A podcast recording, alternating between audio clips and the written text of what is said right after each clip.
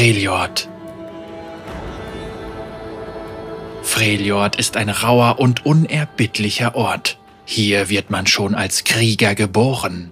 Wer in Freljord überlebt, hat einer Umwelt getrotzt, die einem nichts als den Tod wünscht. Die benachbarten Länder Valorants betrachten die eisigen Stämme in erster Linie als wild, schroff und unzivilisiert. Sie wissen nichts von den uralten Traditionen, die die stolzen und unabhängigen Krieger und Kriegerinnen Freljords zu dem gemacht haben, was sie heute sind. Es sind schon viele Jahrtausende vergangen, seit das Bündnis zwischen den Schwestern Avarosa, Serilda und Lysandra in einem Krieg zerbrach, der ganz Runeterra bedrohte. Wie viel tatsächlich auf dem Spiel stand, war damals niemandem bewusst. Allein in den nördlichen Landen, die ins Chaos und in einen andauernden Winter gestürzt wurden, der nur wenige Unterbrechungen kennt, ahnte man vielleicht etwas davon. Nur jene außergewöhnlichen Sterblichen, die vom verheerenden Feuer und vom tödlichen Eis scheinbar unberührt bleiben, sind fähig und dazu bestimmt, die Stämme anzuführen. Trotz aller Bemühungen der Frostwächter sind die Mythen und Legenden immer noch allgegenwärtig. Die Räuber der Winterklaue stoßen immer weiter vor und plündern die Grenzgebiete von Demacia und Noxus.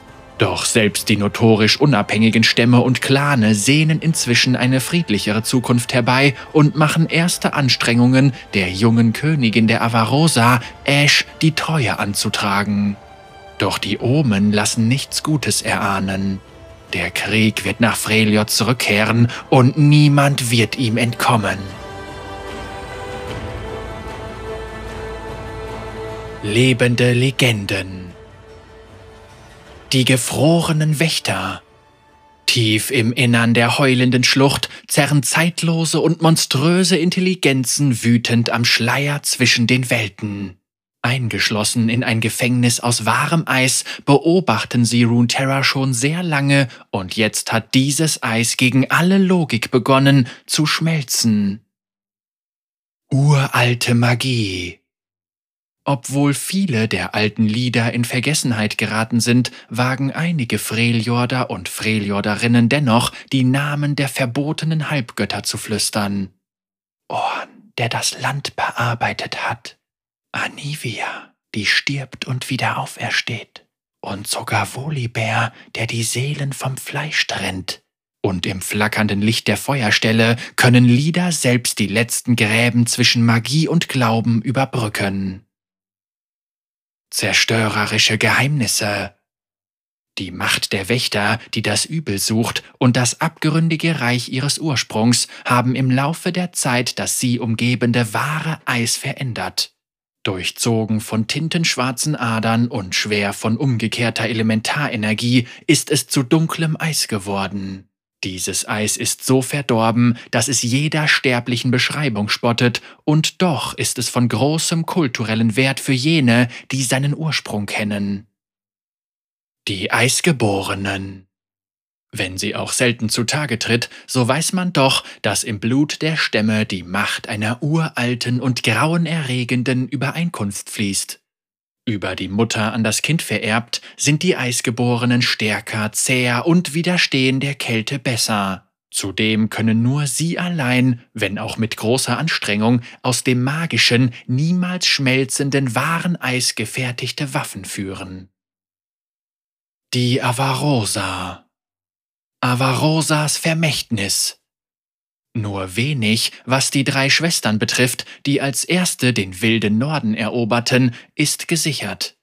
In dieser Zeit der Finsternis und der Unsicherheit ist es jedoch der Name Avarosas, der am häufigsten angerufen wird. Ihr Schloss aus wahrem Eis und die Schlachten, die sie gegen Feinde jenseits der Sterne und in unterirdischen Reichen schlug, inspirieren alle, die sich in ihrem Namen versammelt haben. Sie hoffen und beten, dass sie ihr Versprechen halten, zurückkehren und erneut alle Stämme vereinen wird.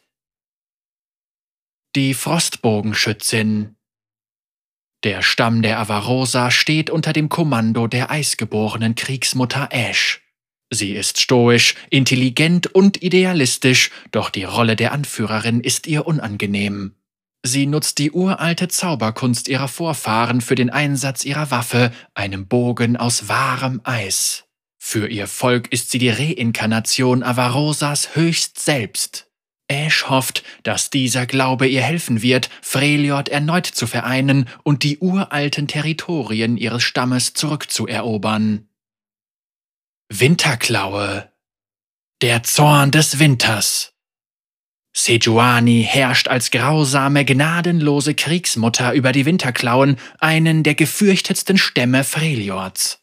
Ihr Volk überlebt nur dann, wenn es im Kampf gegen die Elemente nie nachlässig wird. Die Winter sind so hart, dass die Winterklauen zu Überfällen auf ihre Nachbarn gezwungen sind, um sie zu überstehen. Die gefährlichsten Angriffe führt Sejuani selbst an. Auf ihrem Drüwask reitend schwingt sie einen Streitflegel aus wahrem Eis, mit dem sie die Gegner einfriert und zerschmettert. Unerbittliche Räuber.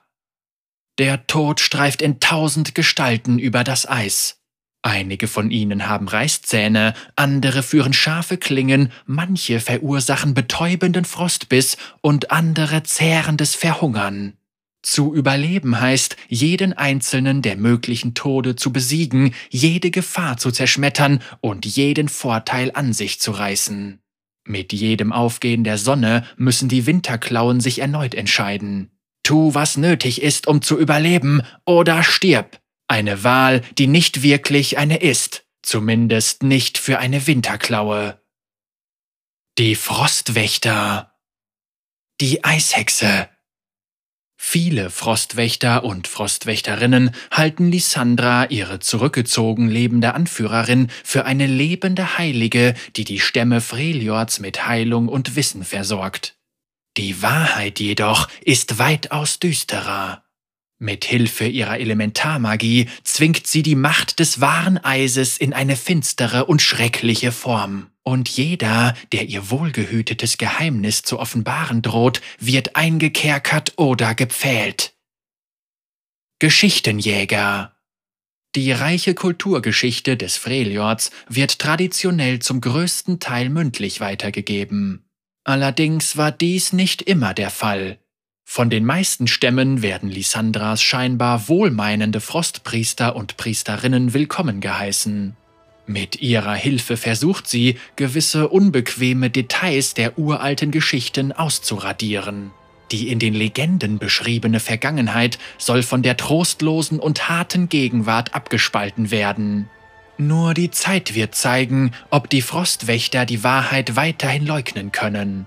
Irgendwann müssen sie sich dem Grauen stellen, das sich unter ihren Füßen verbirgt.